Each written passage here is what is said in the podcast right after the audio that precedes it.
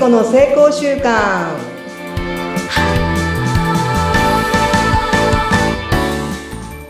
はい、皆さんこんにちは。健康習慣コーチの加藤聖子です。今週もよろしくお願いします。はい、お相手はフリーアナウンサー、宇田美育代です。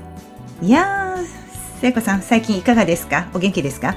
はい、もう春ね、真っ只中で、もう大好きな季節なので、よもぎを取ったり、ああ、そうか、なんかねうんうん。自然の中で本当にあの自然に生かされている感覚をね、また取り戻しながら生活をしております。うん、すごい。なんか確かあれ、よもぎで何作るっておっしゃってましたっけ？よもうお茶を作ったり、よもぎ茶か。うん、よもぎ茶が一番まあいいかなと思って、うんうんうん。あとはまあお団子。あ、お団子も作る、ねあの、潰して、ゆ潰すのね自分で。だってあの、何これ？すり鉢？いすり鉢でやればできるじゃない？や、いや、やろうとあんまり思わないんですけど、やっちゃうんだなと思って。ね、そういうのもできるし、まあうん普通に、あの、なんか野菜と混ぜて蒸して食べたりもできるし。あ、そうなんですね。うんうんえーお料理もしっかりやられるんだ、すごい。そうですね。まあ、うん簡単ですけど、料理っても別に蒸すとか、茹でるとか、そんなの。はいできます。はい、ありがとうございます。さて、今週はどんなお話でしょうか？まあ、動き続けるっていうのをね、あの、あ先週からそうでしたそうでした話してるんですけど、うんうんただやみくもに動くと、あんまりうまくいかないんですよ。うんうん目標ですよね。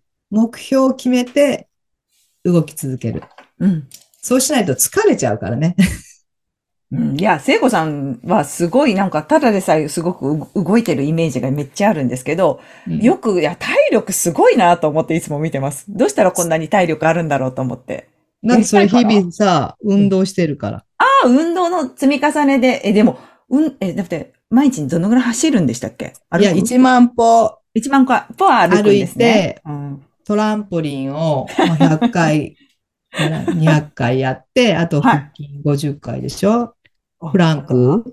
プランクを30秒2回やったり、うんまあそれを積み重ね、5年、ね、5年以上、まあ、積み重ねてるから、私、20歳の時の体重なんですね、今はね。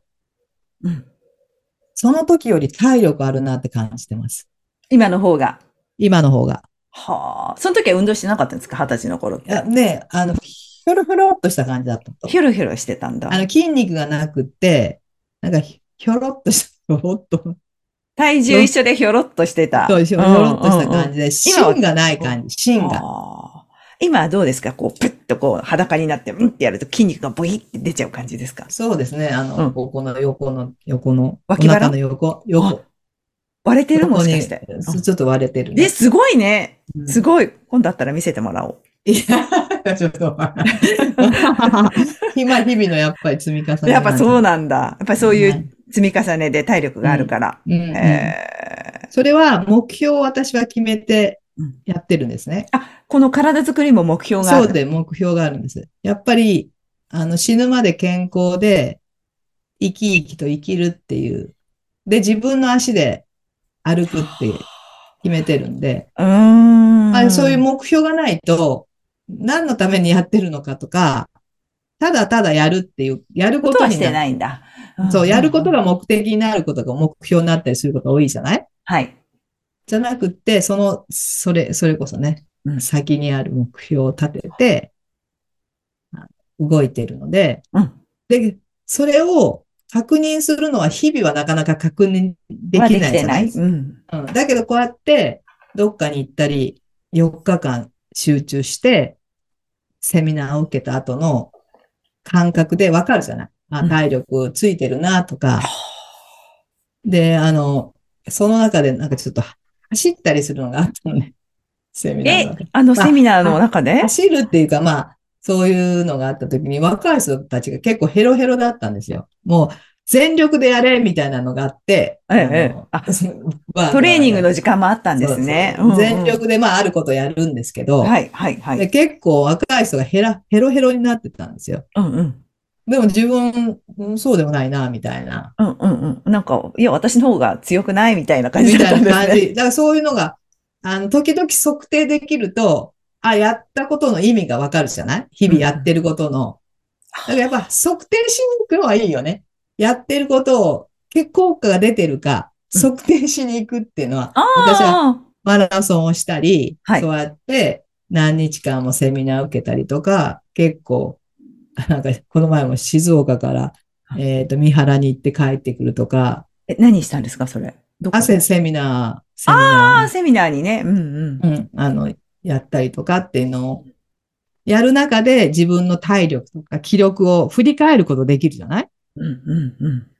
そうやって目標を決めてやってることと、その結果と原因が合ってるかどうか、振り返る。で、この前もあのお話ししたと思うけど、振り返ることの大切さっていうのはそういうとこにあるんですよ。うんうんうんうん。必ず原因と結果があるから、そうですね。うん。でもみんな振り返らないから、そこは繋がらないんですよ。原因と結果が。確かに。うんうん。で、結果が出てなかったら、そのやってることが、うまく機能してないことがわかるじゃない？うんうんうんうん。だからやっぱ目標ってすごく大事で、うん目標を決めない限り、それこそ先週言ったように真の目的も見つからないし、うん。自分のやってることにも意味付けができないから、やめちゃうってなるんです。はあそう、だからね、日々のことでもう流されちゃって、振り返りとかもしてないから惰性でやってたりとそうそうか、そうそう。で、なん、あれなんでやってんだっけ？みたいになっちゃったりとか、そそこだよね。う。で、何のためにやるのかももう分からずにやめちゃう。で、やめちゃったら次やろうと思ったらめちゃめちゃ負負荷がかかるから、みんなやらないっていうこう悪循環になるんですよ。もうちょっと痛いことあんま言わないでください。思い当たる節があるから、私も。そうそうそうそうそうそう。だから私、今回、その、4日間のセミナー中もうん、決めたことをやるっていうのがあったんですよ。ね何やってたんですか？決めたんですか？えっ、と、靴の裏を掃。除する、トイレ掃除をする、ありがとうございますも書くあっていうのはややってたんですね。うんホテルに帰って。で、もう遅くか遅く帰るからもう、もうヘロヘロなんだけど、ヘロヘロで。うん。でも、やるっていう目標があったから、これを100日続けるっていうのが目標だから、うんうんうん。これやめちゃうとまた一柄になって、また本当に時間と体力いるじゃない？うんだから絶対やるっていうのを決めてたからやれましたよ。うんうん。すっごいですね。めっちゃ長いセミナー受けて、あ、やってんだと思って、しかもなんか家じゃないからホテルなのに。そうそうそうそう。ですよ。ね。そう。はあ環境変わるとね、やりにくくなる。それはね、やっぱり失敗私も繰り返してるから、環境変わるとやれなくなるんです。うんでも、やるって先に決めるんですよ。うんそれは絶対どっかでやることを脳が探すから、うんうん。やっぱそそれはもう忘れない。そうやってもう決めたら忘れない。忘れない。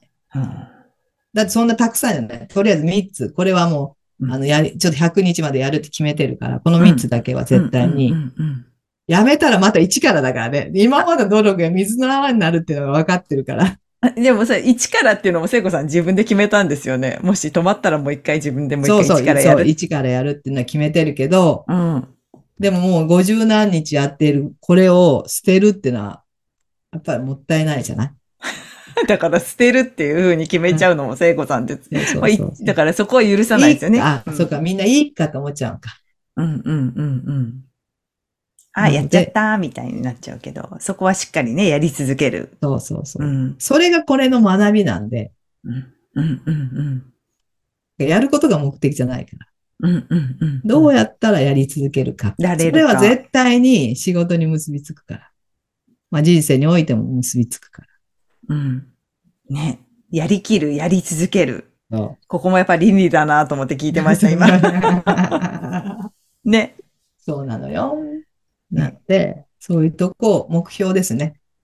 目標をまだ定める。うんそしてそれに向かって動き続ける。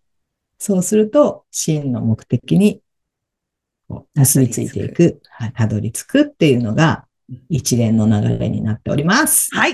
わかりました。そしてまた来週はもうちょっとね、聖子さんのいろんなはいね、体験談を。深深いところ。その、それをするには、なんか邪魔してるものがあるんですよ。その邪魔しているものに気づくってことがすごい次は大大事だなと思っているので、そのお話をさせていただきたいと思います。連続でぜひともお聞きください。はい。ぜひ聞いてください。本日もありがとうございました。ありがとうございました。やってみよう行ってみようじゃあねー。